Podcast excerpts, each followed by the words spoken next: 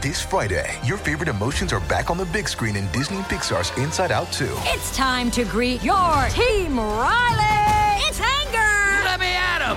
Fear. Safety checklist is complete. Disgust. Ew, ew. Sadness is in the house. Oh no. Hello, I'm anxiety. I'm one of Riley's new emotions. Disney and Pixar's Inside Out 2. There's a part two. We're going. Rated PG. Parental guidance suggested. Only in theaters Friday. Get tickets now. Monday matinees begin right here on the Mutual Audio Network.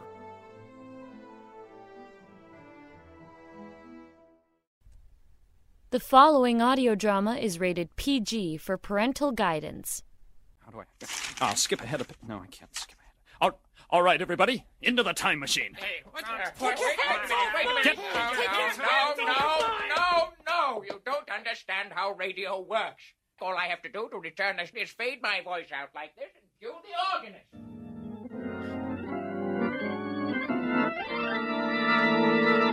And you see, here we are. 63 Audio presents the Old Time Radio Essentials Podcast. Hi, everybody. Welcome back to Old Time Radio Essentials. If this is your first time joining us, I must inform you that this is episode three. My name is Pete. This is Paul. And I'm Jane. The purpose of our show is to present specific episodes of our favorite old time radio series, episodes that stand out as particularly representative of those series, or as one of those quotable episodes that fans of old radio like to discuss when they get together. We'll open each episode by introducing the episode, describe it briefly, and then play it for you. Then we'll come back at the end of the selection and discuss it at length, each of us giving their opinions on its merits, its performances, or anything that stands out for us. And that's exactly what we're presenting to you. Just our opinions on whether or not it's worthy of a place in every old time radio aficionado's personal collection. You don't have to agree with us, and in fact, we may not agree with each other, but we do hope that you'll enjoy what we bring to the table and come back for more. Each of us three will take turns selecting a show for discussion. Last month's selection was mine, and that was an episode of the Jack Benny program in case you didn't hear it.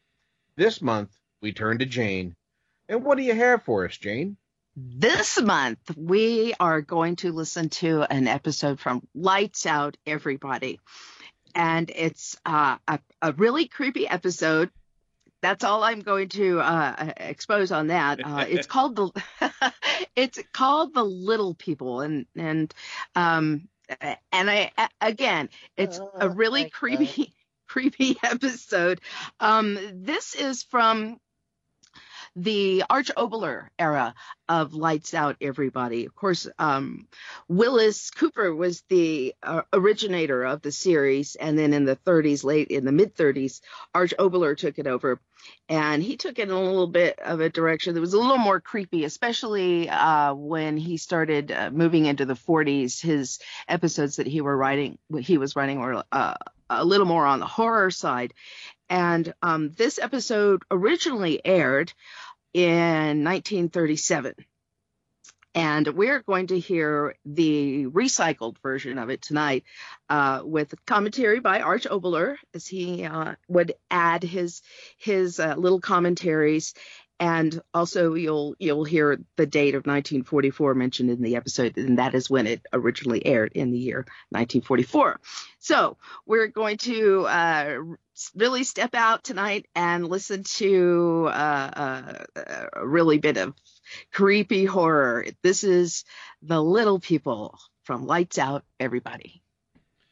And now, friends, adjust your radio dials to the proper frequency, get comfortable, and listen. Mwah, mwah, mwah. Ironized Yeast presents Lights Out. Everybody.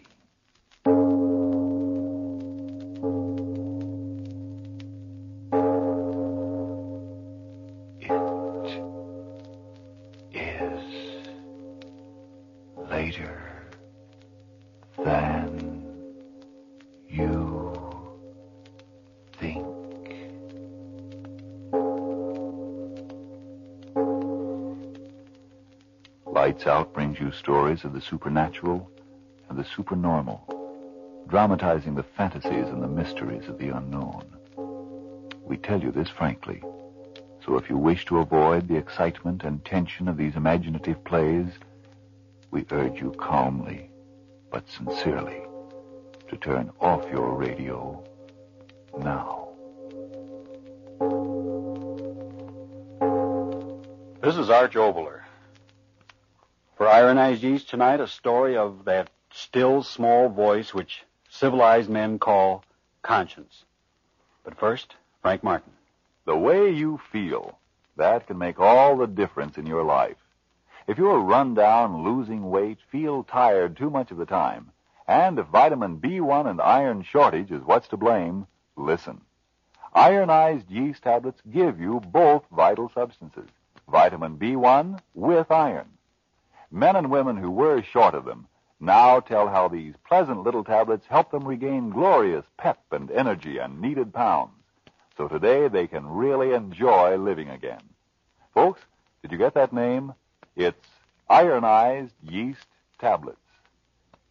And now, lights out. Everybody.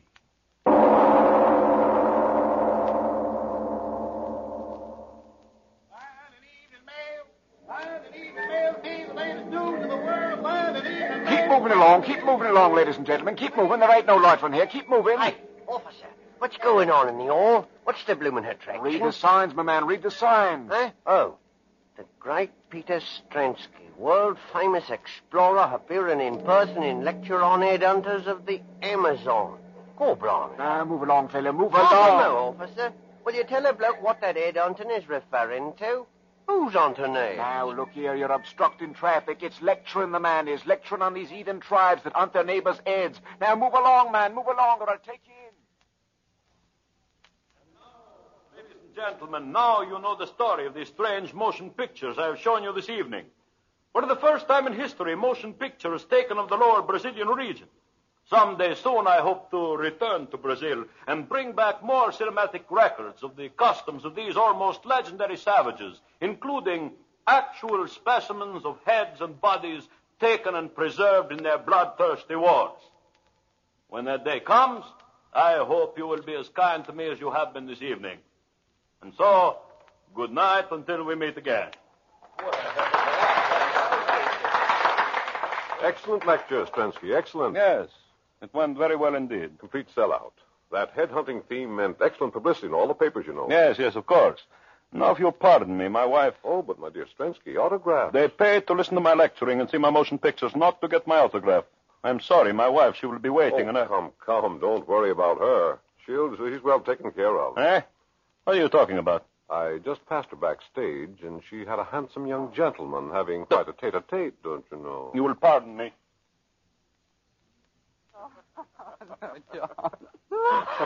Oh. oh, come now, Ellen, you must do it. Oh, but John, that's ridiculous. Who ever heard of such a silly thing? I did, and that's why I'm telling it to you. Well, I won't listen to another word. I really won't. Oh, yes, you will. No, I won't.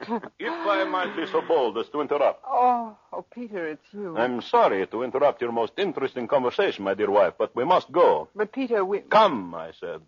The automobile is waiting. But I'd. Very well, Peter. Good night, John. Good night, Ellen. Come.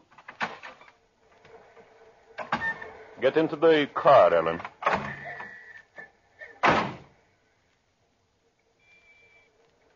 Why don't you say something, Peter? Yes. Yes, I will say something. This. Well, why don't you speak? Why don't you cry? I. Wouldn't give you the satisfaction. So, you save your tears for him, too. Say something. I'm leaving you, Peter. Leaving me? What are you talking about? I spoke clearly enough. I'm leaving you. Don't be a fool. I'm trying not to be. That's why I'm leaving you. I should have done it a long time ago. You'll go to him. No, I'm going to divorce you first, Peter. Divorce? I won't have any difficulty about that, I'm sure. No. Never a divorce for me. Never. You'll have no choice. Please stop the car. Yes. Goodbye. Ellen, I'm sorry for you, Peter. no. I'm sorry for you.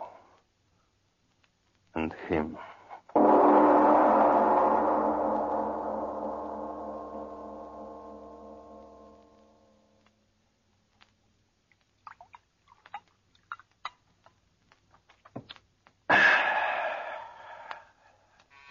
Uh, well, come in, Ellen. Come in. And you too, young man. What do you want of us, Peter? It was very kind of you two to come here and join me tonight. You said it was important, Strensky. What is it? Oh, have a chair. Sit down. There is no hurry. Well, John and I, we're on our way to the theater. If you don't mind, Peter, tell us what you want. I want little. We have come to what the novelist would call the parting of the ways.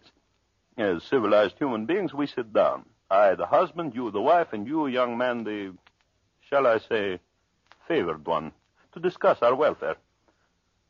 I'm sorry it worked out this way, Peter. I.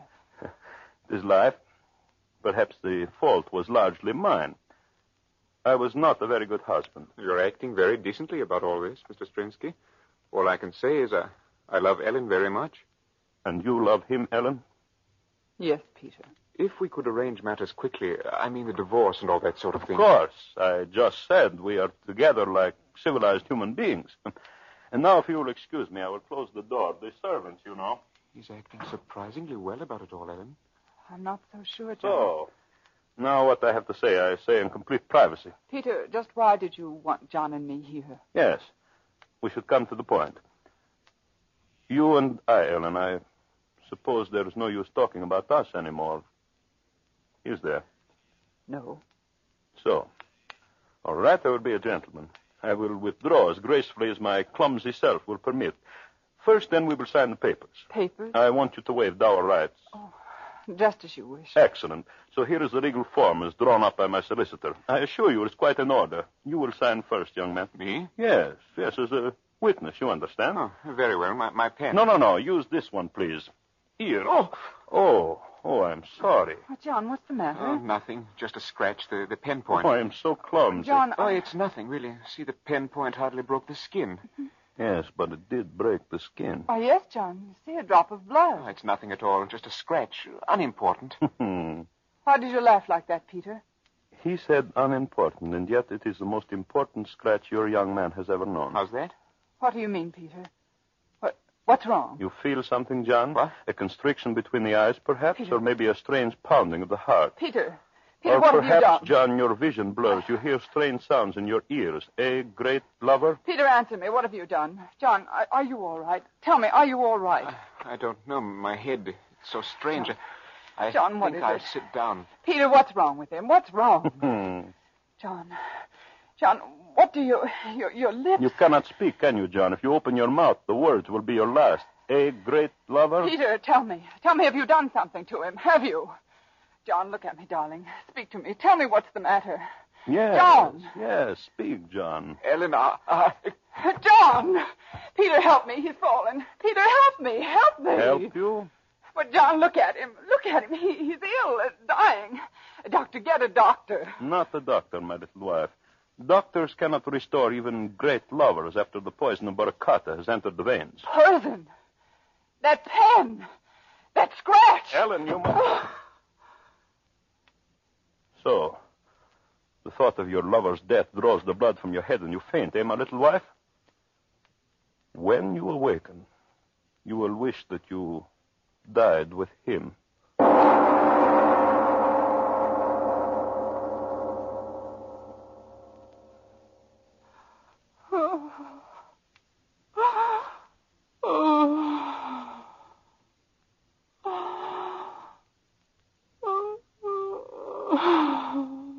Ah, you are awake again.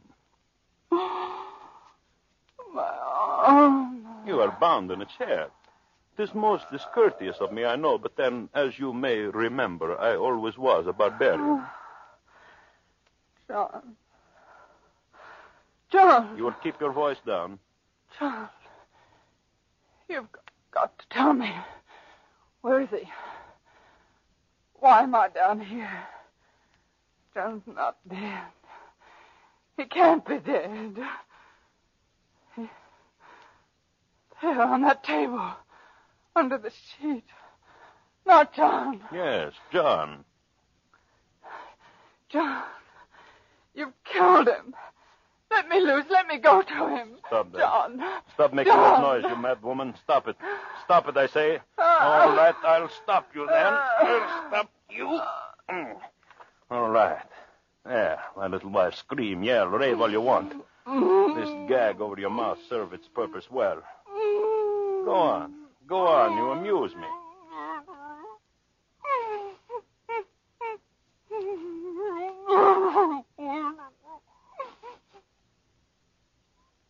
So, now you have discovered it is useless to talk to the gag, eh, Ellen?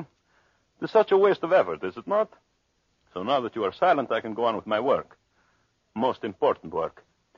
Yes, you were right about what was on this table here. See? I throw off the sheet. and he was such a handsome man. Well, I must get to work. Ah, you no longer try to speak, my little Ellen. Does the sight of these beautiful surgical instruments frighten you? They need not. They're not for you. They are for John. Yes. Yes, he is dead. Dead. The poison too quickly, but do you think I would let him rest in death? Oh, no. I loved you, Ellen. And as I loved you, I hate you. Watch closely.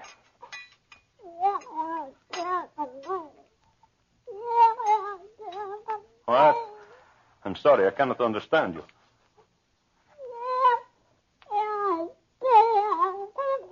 Oh, you ask me what I'm going to do. The knives, sharp knives, you see them? No, they are not to dismember your precious John. Flesh buried, decays, and is gone.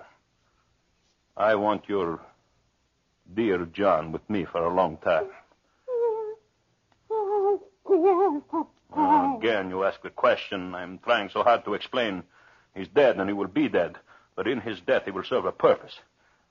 You remember I told you my savage Brazilian friends, the Yavaros, have a quaint custom of shrinking and preserving the bodies of their enemies. Well, I studied their methods most carefully. John Douglas was my enemy. Here he lies. And I will do with him as the Yavaros do with their enemies. So, now you understand. When I'm through with him, your lover will be a little leathery skinned man, a doll-like in size, a trophy for my trophy room. Who will suspect that in that little leathery doll-like figure is the body of an Englishman? And so he will amuse me in his death. Yes. And you will sit there, my little wife. You will sit in that chair for the many days it will take me to prepare the carcass. You will sit and watch me day after day as with smoke and with heat I make the strong body of your lover smaller and smaller. You will sit there.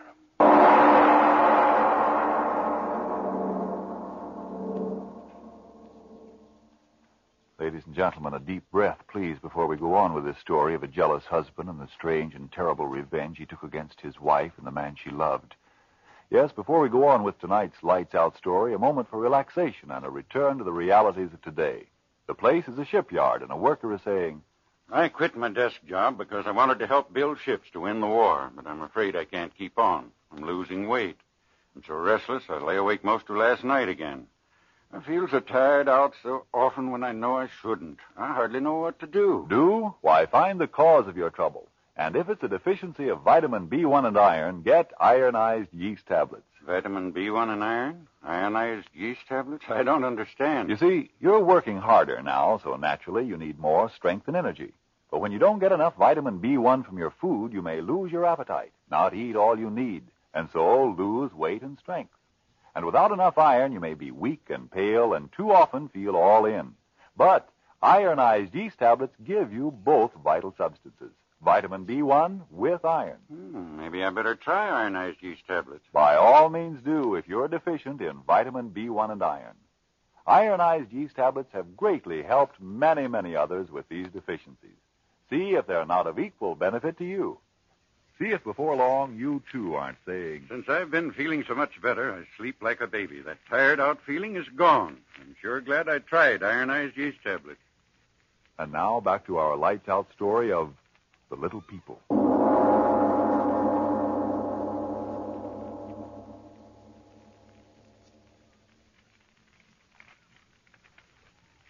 Uh, fire is warm. Hell, warm, so very warm. The air filled with smoke. Dry, swirling smoke.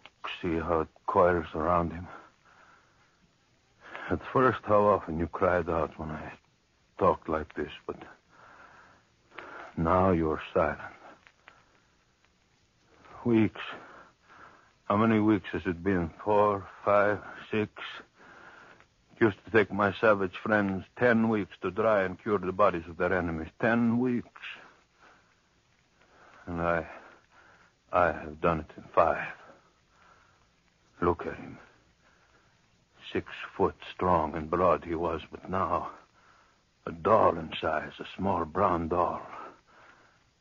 Oh, what weary days they've been, filling the body full of sand and slowly turning, turning in the smoke and the heat, not too quickly, not too slowly, not too close to the flames. And now, the man that was John Douglas. A doll, a brown doll of death. The flames are noisy. Noisy as you are silent, little Ellen. You are. Oh, I hadn't noticed. Your eyes are closed. Wake up. Wake up! Wake up, I say. You've got to look at him. Your eyes have got to see him. You've got to see him. Mm-hmm. Ah, you're speaking. I cannot understand you. The, the gag, yes, yes, I will take it off. Sitting there all these weeks, you haven't got the strength. There, there, that does it. Your lips are free. Well, look at him, Ellen. Look at him and tell me what you think of John Douglas now. Mm-hmm. Mm, mm, mm. oh. Smoke. Smoke twisting and twisting round him. Smoke is taking him. Where is he gone? Ellen. Where is he gone? Ellen. Smoke, the smoke. I'll go to him in the smoke. He's waiting. Ellen, stop. Stop, you hear? Understand?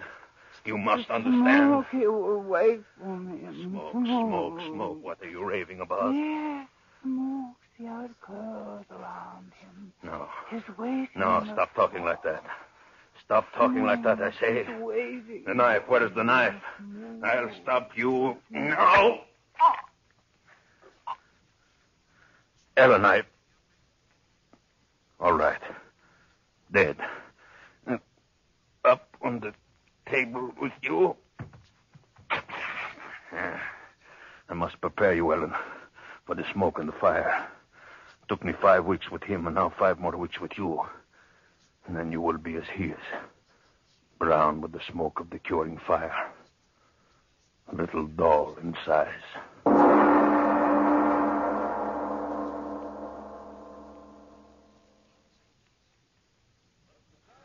The Kayans, the Borneo, and the Celebes are not the only savage tribes which indulged in this most curious pastime of collecting human heads as trophies. In my travels in far off places, I have come across at least 20 other races who participate in this strange custom. Let's get out of here, Mamie. Weatherman's as dry as dust. Oh, but who cares about headhunting men and the likes of that? Let's get out of here and go to a cinema. Quiet. Oh, all right, all right. And they went raiding and killing their enemies, uh, generally in nocturnal surprises. These savages severed the heads of the dead and returned with them to their villages. Members of the tribe believe their rank in the next world depends upon the number of heads secured. But, unquestionably, the most curious custom is found among the Yavaros of South America, who not only sever the heads of their enemies, but also are known to shrink the bodies of the dead until they are small, almost doll like in size. These bodies are kept in the large huts and treasured highly. And now, ladies and gentlemen, I have a surprise for you. In my recent trip to South America and my visit to the Yavaros, at great personal risk, I was able to procure two of the macabre specimens. Yes. Yes, I have here in this trunk the shrunken bodies of two full-sized human beings. That is, at one time they were full size, but now Now they are the size of large dolls. A man and a woman, ladies and gentlemen, perfectly preserved. The only specimens of their kind in existence outside of the sultry jungles of South America. Never before have they been seen or displayed upon the lecture platform, but tonight I am going to show them to you. And now you make your public debut, my two beauties. Ellen and John, the new sensation of the lecture stage.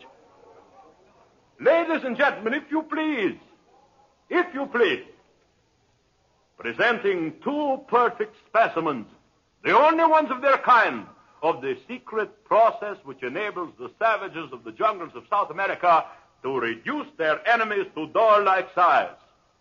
Here we have a living man, about six foot in size during his lifetime, now reduced to midget size. And likewise, here a woman, once a living, breathing individual like you and you and you, now this horrible trophy of the curer's art. You see, Ellen and John, they like you. You are a success. a huge success. You. You're talking. You. No. No, you cannot talk. Dad, you cannot talk. No. You cannot talk. You're dead. You're both of you dead. Stop.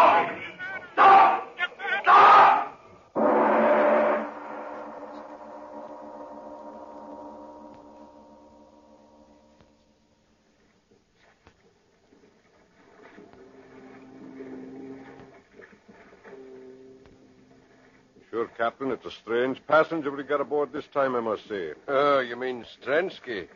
Aye, strange he is, mate. But what's he running away from, sir? Oh, sure, mate. That ain't a proper question to be asking of a man when he lays as many pound notes on the table as that man did for this passage. Hit me out of England tonight, he said. and get him out of England I did. Now, could he be one of them embezzlers? Oh, aye, that he might. The trunk he was carrying, well, he wouldn't let any of the men lay a hand on it. He brought it down to the cabin himself. I'd like to get a look in it. Aye, and so would I. But he stays in that cabin of his all the time. He's down there now, and I'll bet he's looking in that trunk this very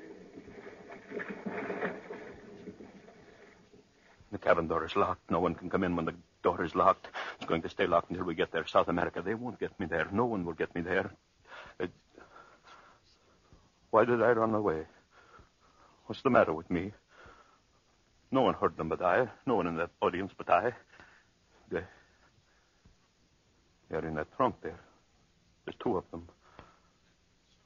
Why don't I find out now if no one heard them but I?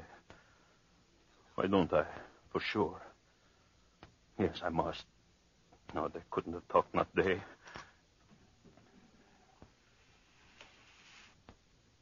The two of you lying there. You didn't talk, did you?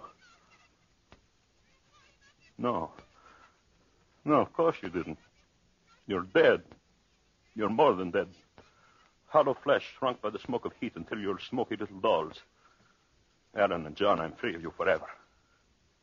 Forever. You, Ellen. Thing that was Ellen. Why don't you say something? again. I heard you again, the two of you. I heard you. No. Stop it. Stop it. Stop it. Stop it, you little things. You can't speak. You're dead, burned in the flames. Stop it. All right, I'll stop you. I'll stop you. Into the sea. I'll throw you into the sea. Come, you and you. I've got you in my hands. I'll throw you into the sea. First, you, Ellen. Into the water. There. And now you, John. Into the sea. The sea will stop that tongue of yours. There. There. Now I'm through with you. Through with you. The water will stop your mouths. It stopped it. I'm free of you forever. The two of you forever. Huh? What's the matter? What's the matter? Uh, nay, the matter? Oh, what do you mean, Captain? Nothing is the matter. I thought I saw you throw something in the water. In fact, I'm sure of it. Oh, the, Just some old things. Yes, that's it. Some old things I didn't want. Oh, oh, I see. Well, as long as everything's all right. Yes, yes, yes. Everything's all right. No. Uh, No. It's a weird night, isn't it? Weird. Why do you say that, man? Yeah, it's so dark. No moon, not a star in the sky. It's like we were sailing at the black of a tomb without even candlelight to lead us. You know, if I was a superstitious. What in the devil's name is that? What? What are you talking about? There, to starboard, see? Two lights. Different. Take it, what lights are those? They're coming closer. Our ship lights? No, that can't be. Why, I've sailed these waters for 15 they. years. It's they. What? The two of them, their faces. See them gleaming faces. Ellen, John, get back. Back to the water I threw you in. Back. Trensky, what's Back. come over you? Back. Stop leaning over the Back, rain. You'll fall in. You'll fall in, man. Ah! Look out!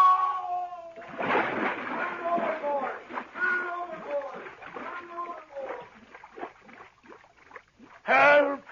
I fell in. Help me. Here.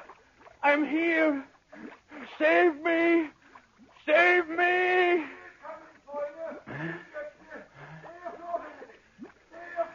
Yes. Yes, I'll stay afloat. They'll save me. I won't die. I won't. They'll save me. No, Peter. Huh? Take his other arm, Evan. I have his leg. No. Let go of me. Let go. Come, Strensky. Join us. No. Stop. Ellen, John, the two of you, stop. You're pulling me under. Drowning me. Drowning me.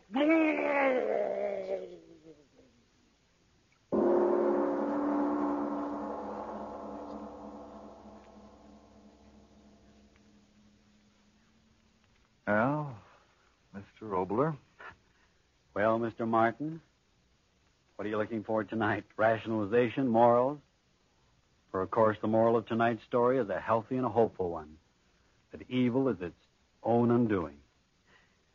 That reminds me, Frank, outside of Hitler, Hirohito, and Company, have you a nomination for the evilest man of the year?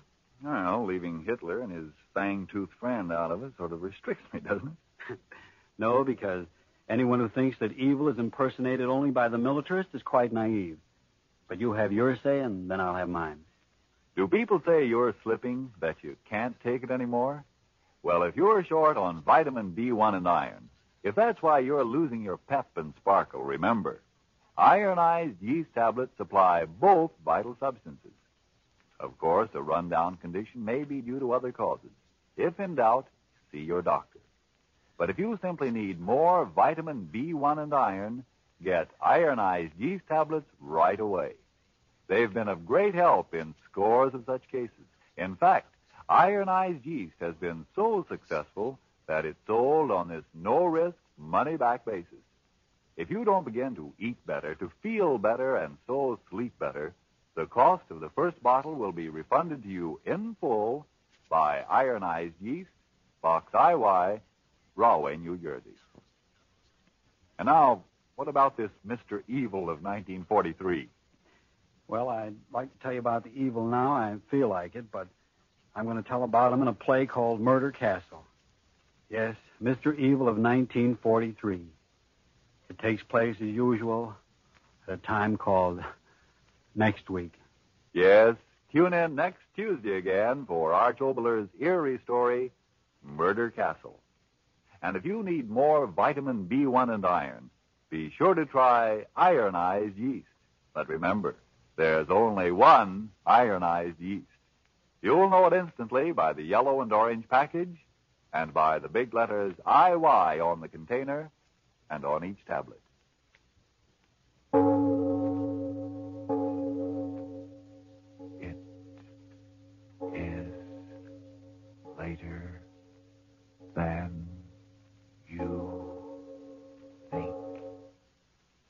Friends, those white shoes you now own are not going to be easy to replace. So give them the best of care. Clean them with Energine Shoe White. It's made only with the very whitest pigment. And that amazingly white pigment is thoroughly mixed into every particle of every drop of Energine Shoe White. So it goes on smoothly and dries quickly to a really white. That was an episode of Lights Out called The Little People. Originally broadcast circa 1943 or 1944 on CBS Radio. Jane, this was your selection for this installment. Tell us, why did you select it? It was it was difficult selecting this episode. And I'm going to be honest. I'm Oh, going to be do. honest. Because we hate we hate it when you lie to us. Which yeah. Um I I knew I wanted to pick something from Lights Out Everybody. And I've heard heard a couple of episodes and I was reading the synopsis uh, sigh and uh, uh, of course I had settled on one but then I read the synopsis of this one and I was so intrigued by it I went in blindly on this. So the content, course, the content is kind of mind blowing. I went in blindly just based on on the uh, description of it. Okay, so what you're telling us, Jane, is that you chose this show without having listened to it first? That is absolutely correct. Oh my God! you Well, rebel, that you. explains a lot. No, you rebel. Okay, well, I am a total rebel, and I, I know hope that, by now. I'm- I I'm hope by now you've be- listened to it. yes, yes, I have listened to it. Okay, well, tell us. Well, now, now, now that you've heard it, tell us your opinion. What, what do you, what do you think of this episode? Okay, first of all, I know this is going to probably punch a lot of people's buttons, especially in this day and age. and but, uh, you know, just it, it has it has triggering issues in it. So, I mean, I am applying a current now view looking back at this episode that was recorded, you know, 70 some odd years ago. The time was much different. And it was also during an era when shrunken heads were really pop were really popular and that's one of the things that leapt out at me from reading the synopsis because I know just from v- watching old movies and that that at that time uh, it was a really creepy thing and zombies and things like that. So you know that spoke to me. I thought, well, this is going to have to be good. But what I did notice, of course, is that it, it uh, okay. Let's just go back. I'm I'm getting too in depth here, and I didn't intend to do that. So let's just talk about the overall creepiness of the episode. You can talk about whatever you want. This was your choice. You can talk about whatever you want. it was so creepy to me and i you know and i listened to it with my wife and which i i i asked her for her opinion of course she says to me she said that guy was a creepy psychopath and he was. And of course i know a lot of the arch oboler um he was known for a lot of his sound effects. So for a lot of people who are big fans of his they might find that this particular episode of the little people was kind of sound effect deficient. How well however however i think it has a maximum effect of the use of gong as a stinger plot point. Well, that was his, Um, that was his uh, his trademark. That gong for the stinger. i loved it and um uh uh, I want to hear what y'all have to say, guys. I want to hear what you guys have to say, What and do you then think, I'm Paul? gonna feed off that. At the beginning of the show, he goes, It is later than. Ye-" And he's doing it so painfully slow. All I, when I first started listening to it, all I could think of was WKRP in Cincinnati, the Thanksgiving episode, as the plane's flying by, and uh, what's his name? The uh, the the news guy Les is reading Les the Nessman. banner behind the plane. You know, happy thanks giving. I mean, that's what I'm thinking when this guy is, saying this stuff. I'm like, oh my god, isn't somebody there with a stick going, come on, come on? Well, It's they do that to uh, time. It's timed with the uh, the gongs at the very beginning. Um, back then, it was pretty eerie to listen to that way. That was long before people uh, had WKRP in Cincinnati to compare it to. well, you are right. It definitely had the creepy factor. I'm listening to it going, this is 1944. I mean, I know we just, you know, we're in the middle of war and everything, but you also think about the past as being much more of a genteel time. And here, this guy, you know, kills the girl and kills the guy. Or no, he kills the guy and he's got the girl tied up, watching, making her watch what he does to this guy throughout the whole thing. And I'm like, for weeks, that's really, yeah, weeks. I'm thinking, did you let her up to go to the bathroom even? Yeah. It's like that could have been a really smelly basement wherever he was working. But Nobody I mean, it goes was to the just like- bathroom on old radio and old TV shows. but it Full was just, suspension it of was dis- so bizarre for how kind of graphic it was and just the what it's alluding to on how violent it was and everything. And you just like this is the genteel early days that I, you know, look in Reminisce magazine and everything. It's like, holy crap, maybe not. people have been murdering people since Oh, you yeah. know, Cain and Abel. and and doing it in weird psychotic ways. True. You know. There's nothing new under the sun. And the guy is sounding so much like Bela Lugosi through the thing. It's like count one, two, little brown dolls. yes, little brown dolls. I want to bite your neck. Oh, sorry, wrong story. Ugh. But I kept thinking one of the things I kept thinking about though. I mean, it's horrifying. It's scary, and I kept thinking, d- d- and I know this. I think by the time this one aired, these weren't being aired at midnight anymore. Uh, I think No, the he, very he, first he sanitized lights a out. lot of stuff because uh, Yeah. when it moved to prime time.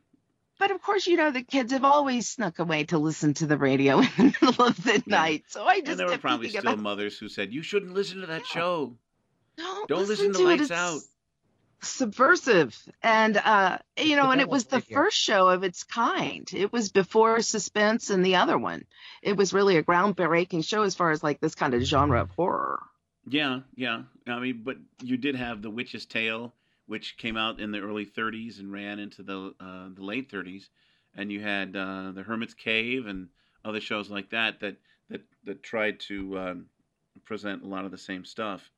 But um, for me, oh my God, I've got a long list of notes on on this here. Uh, it's already been touched on, but let me, uh, Paul. Do you have anything else that you wanted to? Uh, any thoughts on it before we move on to me? Um, no, I mean it was an interesting uh, episode. Uh, some good voice acting.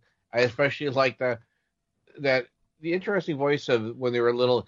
You murderer! You killed me! Just that. it's like okay, but uh, overall it's pretty interesting. Murderer! Yeah, you gotta have the little quaver to the voice. Yeah. So yes, on with you, Pete. What do you have to say? Okay. For to start off, I don't know why this was set in England, because the the very first voices you hear are these horrible British accents. That is true. What's going on in there? Look, governor, you better move along before I whop you on the noggin. You know, whatever. So, I mean, just really clumsy way of introducing it. And then you hear the voice of the explorer. That's the our, our villain. Where is he supposed to be from? His his accent, Yeah. like Paul said, is very much like Bela Lugosi, but very much not like Bela Lugosi. Because I could listen, I could stand listening to Bela Lugosi all through, uh, uh, say Dracula, but I can't stand listening to this guy. I mean, I mean He it lost really it every on- once in a while. It got on my nerves after just a couple of minutes, and then he talks so much. All I mean, I mean, it was this is almost completely monologue, and It was. and so it, it was just to me it was a poor a poor choice. No, jump in, jump in. That's what this is all about. Um, the wife is pretty stupid. She takes a really long time to figure out that it was poison that killed her lover. When anybody's Yeah. listening, anybody listening says, "Oh, he got scratched by the pen, and now he can't talk," it must be poison. I mean, those of us who are listening know right away that it's poison. But the wife said, oh, "You poisoned him." It must be a panic attack. Okay, paints women in a bad light. Yes. Noted. Now- Moving forward. there is so much on the nose dialogue here. And by that I mean ex- exposition dialogue to the point of saying, I have a gun and it has bullets in it and I am going to shoot you with it. So, is it really necessary for him to say to his wife, So, the blood leaves your head and you faint? Why not? Why not? So, the shock is too much for you? And then he puts the gag on her, and he says, "I put the gag on you, and now you cannot talk. So the gag it is effective. No, what? I cannot understand you." Holy crap! And then he creates the shrunken bodies, and it's ten minute monologue where he's talking about every single thing he's doing to make these shrunken bodies. It's creepy for some people, but it is you. just boring as hell to listen to it. I Wait, do wait, can you go back? I missed a step there. Was that hot sand in the body cavity? I'm trying to do this right. Because a lot of it was so repetitive because he kept saying the same things over and over again. He did, he did. talking, referring to his wife. Oh, my dear wife. So blah blah blah blah. My dear wife. Oh, so you are sitting in the chair and you are wearing the gag and you are tied down so you cannot get up. Oh, my favorite line though was to John when he kept saying, "A great lover." Yeah, yeah. A great lover. He's talking to a dead guy. A great lover. So he passes him off. He takes him and shows him uh, at, at at the Explorers Club or wherever he goes, and uh, then he he starts hearing the ghost voices, right? And then he, so he escapes. He tries to escape, and and and we're on the ship, and then we get a bunch of more on the nose dialogue from the sailors. Oh, so what's he doing? Oh, he's in his cabin. He says he's not going to come out. Oh, really? Why won't he come out? Well, I think he's scared of something, or whatever it was. It's almost reading like a CSI episode at this yeah. point. Yes. And then we're in a cabin with him and more monologuing. You know, Yes, he, he goes a into lot more another, monologue. another, it's either internal dialogue or just more monologuing. Holy crap. Um, so he decides to throw him in the water, right? And guess what he shouts after the after he falls in? Help me, I fell in. Like we didn't know. well, okay. Really? Is that what happened? because There was a lot of. Uh, I realized that that you know it's hard to recreate the sound of an ocean liner or whatever they were on. on Oh, the there was a splash, But it and he shouts. He, call, he cries out and, like he's falling in, and then he calls out, "Help! I fell in." Mm-hmm. Yeah. Okay. Then then the show ends, right? And then we get some racist comments from Arch Oboler and Frank Martin talking about, excuse me, pardon me for saying it, I'm just quoting the Japs and our little fanged friend Hirohito. Oh yes, the Yes. fanged friend. Yeah. Please. Yes. Yeah. Now the sponsor was ironized yeast, which doesn't exist anymore, and I No. think it went out of business because more foods were getting fortified, uh, um, so such products weren't necessary. But what the funny thing is, when I first heard the sponsor, I couldn't tell if they were saying ironized or iron eyes yeast. Yes. Yeah, yeah. I know what Does it have a D on the end of it? Yeah, ironized. It's I R O N I Z E D. Okay. So it's like I'm I, thinking it add you iron couldn't added. come up with a catchy name? Ironized yeast. You couldn't call it something to make it sound upbeat and you know just a name for it instead of ironized yeast. What is it though? It's ironized yeast. But what did you do? We got it's got yeast E1 and and iron for people ironized who it, need these you substances. One No. a day. No, I like Frank There you Martin. go. I, I like the voice. one a day. I like the voice of Frank Martin. Frank Martin, the announcer, uh, he did things like for Wheaties. Is like, this is Frank Martin, your Wheaties man, on cow- on on cowboy shows and things like that. I think he did um, Gunsmoke when they were sponsored by Wheaties or something along those lines. But he uh, remember Wheaties at seven will help you at eleven. So he had a great voice, but um, that that racist Speak- stuff I didn't like. Speaking of voices, I couldn't find out who the any of the uh those people were. The yeah, actors. I, I, tried to find out too. I couldn't find out who the cast was. But the So guy that's why who I'm not played saying anything, the so- guy who played the the villain is a familiar voice. Uh, he's been in a lot, either a lot of radio period or a lot of episodes of Lights Out. So once I hear his voice again, I could look it up and try to find it. But I don't know who it was, and they didn't give credit on the on these shows a lot of times either, unless you were a famous person. famous person. Yeah. So I see. Anybody else have any commentary on our uh, on our shows, Jane?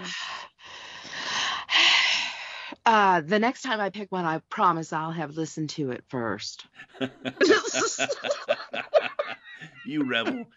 You rebel, you. I don't, That's I don't what know. I it am. actually kind of made some interesting conversation by kind of going in blind a bit. It did, yeah, it did. I, I don't recommend it for everybody, but you know, yeah. It, but it I, worked I always Jane. do my research when I do listen to the show. I, ju- I do. I do. So Well, no, Um, you, you, I believe you, and you did have some good information here. Um, are we ready to vote, or do we want to talk some more?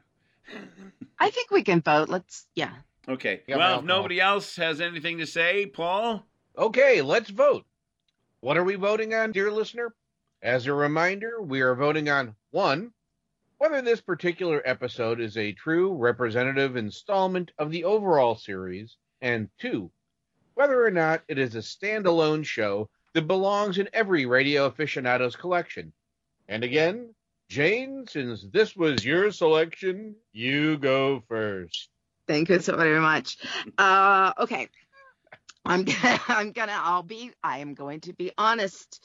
Uh, is this episode a true representative of the series? No, because it doesn't feature a lot of, of the sound effects for which Arch Oboler was known for. Creep factor on the script absolutely is right up there. Uh, a standalone show, if it should belong in somebody's uh, collection, mm, you know, if you're a horror fan, I would say yes. And I know that's kind of dividing it up, but uh, you know, if you're a horror fan, yes. And if you're just a regular Joe Blow uh, listener, um, regular, uh, just a passive listener to radio dramas, then I would probably say no, don't add it to your collection. And that's all I have to say about that. okay, Paul. Well, I, agree also that uh, it is kind of for a select audience out there. I mean, there are some people that really are gravitated towards that, the the horror genre, and the, but there's also a lot of people who aren't. So it's a good thing there's a show like ours to point out these kind of things so people can make their own informed opinions on what they want to listen to. So it does come in handy to have us around. And uh, that being said, I don't think I would actually vote for it because it did seem a bit, um, I don't know, almost almost cookie cutter to me. Just kind of like bing, bing, bing, bing, we're done, kind of thing. And like you said, some more sound effects, a little bit more dialogue between people instead of so much monologuing and things like that.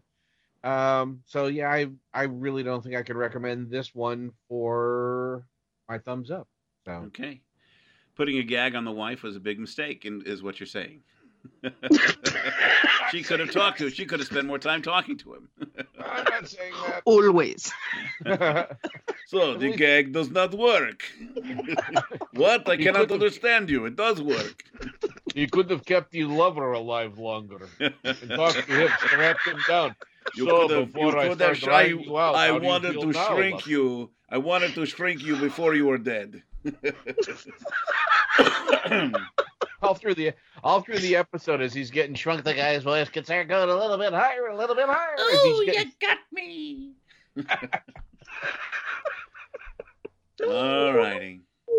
Okay, so that's a thumbs down from Paul and a thumbs down from Jane, and uh, I'll have to uh, make it three. Uh, I do not think this is an essential. Uh, I was not frightened by it. I was bored out of my mind by the long the monologue. To me, it was very clumsily written. Uh, it was very tedious. Uh, in my opinion, Oboler is trying hard to be frightening, but he ends up being boring and complicated. That whole 10 minute section where he's talking about how he s- shrinks the bodies. Who They're cares? roasting. He's roasting them. After a while, I don't care. Uh, the story gets to contains too many tropes, the on the nose dialogue, all of that exposition, the horrible, campy accents.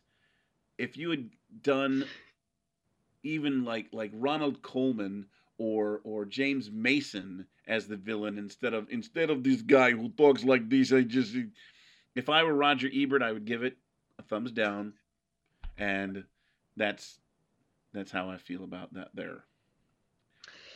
And that is a okay. But that's three against. It's the first time we've ever agreed on a, on, on a on a downward vote. Uh, but just like in uh, that famous show, uh, whose line is it anyway? The votes don't matter. We want you to make up your own make up your own mind, and you ch- decide for yourself whether you like this. We just wanted to present it and then put it out there for you to decide for yourself. As Paul said a minute ago, make your own informed opinion. Okay. That's right. That's right. Now are we done? Uh huh. I'll shut up. I'll, I'll shut up. I don't have anything else to say. So I guess now that does bring us to the uh, end of our third episode of Old Time Radio Essentials with Pete Lutz, Paul RBC, and me, Jane St. John. And next time the cycle comes around to Pete again. And Pete, what you got on the horn next for next time around? Next time, we bring you Rommel's Treasure, an episode of The Goon Show, a terrific comedy from the BBC in 1955. Now, I've been a fan of The Goon Show since I was in high school. There was an old time radio show on the public radio station in Peoria, Illinois. What are the call letters for that? Is it, it Uh, Paul? CBU, I think. W, yeah, WCBU. WCBU. Yeah. Uh, WCBU in the 70s played uh, an episode of The Goon Show. And then when I was in Scotland, I found uh, lots of recordings of The Goon Show and brought them home with me. Rommel's Treasure is one of my favorites. It is crazy, it is zany. You will be laughing every other minute because of all the wild and wacky things go on. But maybe not. anyway, yeah, that's- I'm not. I'm not gonna laugh. no, of course not. You'll be frightened by this. It's it's it's radio horror for you, Jane. Anyway, that's next month. That's next month on Old Time Radio Essentials. Paul, Jane, tell the masses what they need to know. Old Time Radio Essentials is a production of 63 Audio, a proud member of the all new Mutual Audio Network.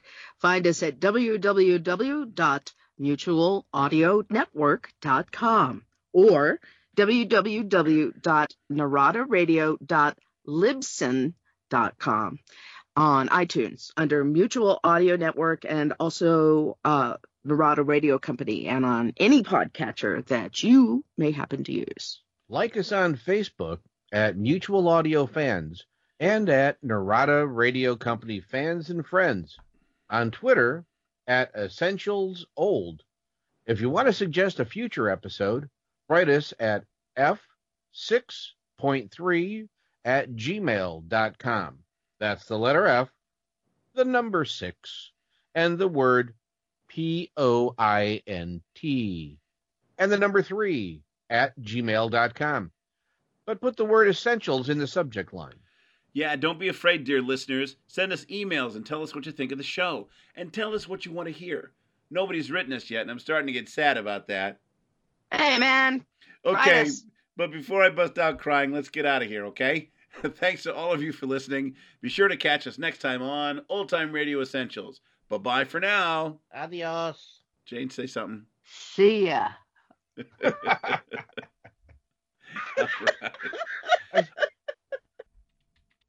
Hi, gang. This is Pete.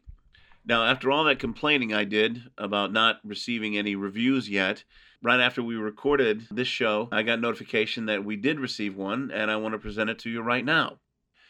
Uh, and it is a direct review of our second episode from Streaker Pincher, that's the username, in the United States. Now, the first part of it is an explanation of a comment I didn't understand in the episode of the Jack Benny program that we were listening to. I said I didn't understand what Mr. Kitzel meant by um, mustard in the middle and Johnny Logan on top.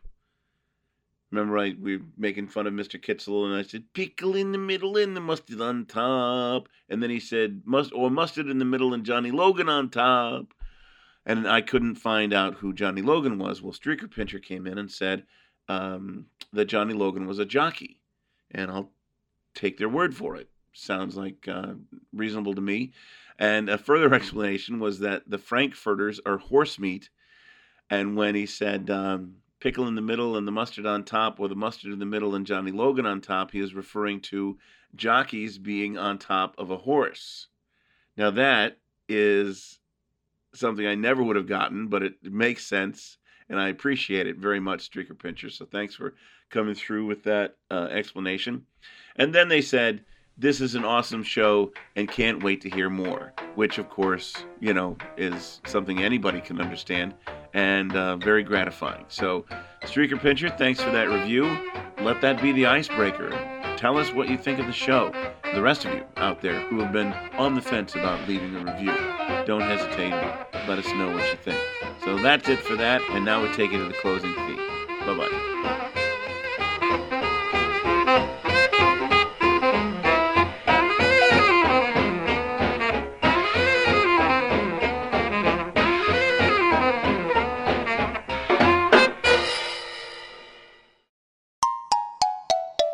63 Audio.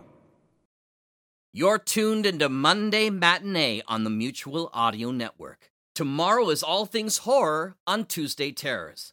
Subscribe to the full Mutual Audio Network feed for every day, or find Tuesday Terrors in your favorite podcast players. The Mutual Audio Network. Listening and imagining together.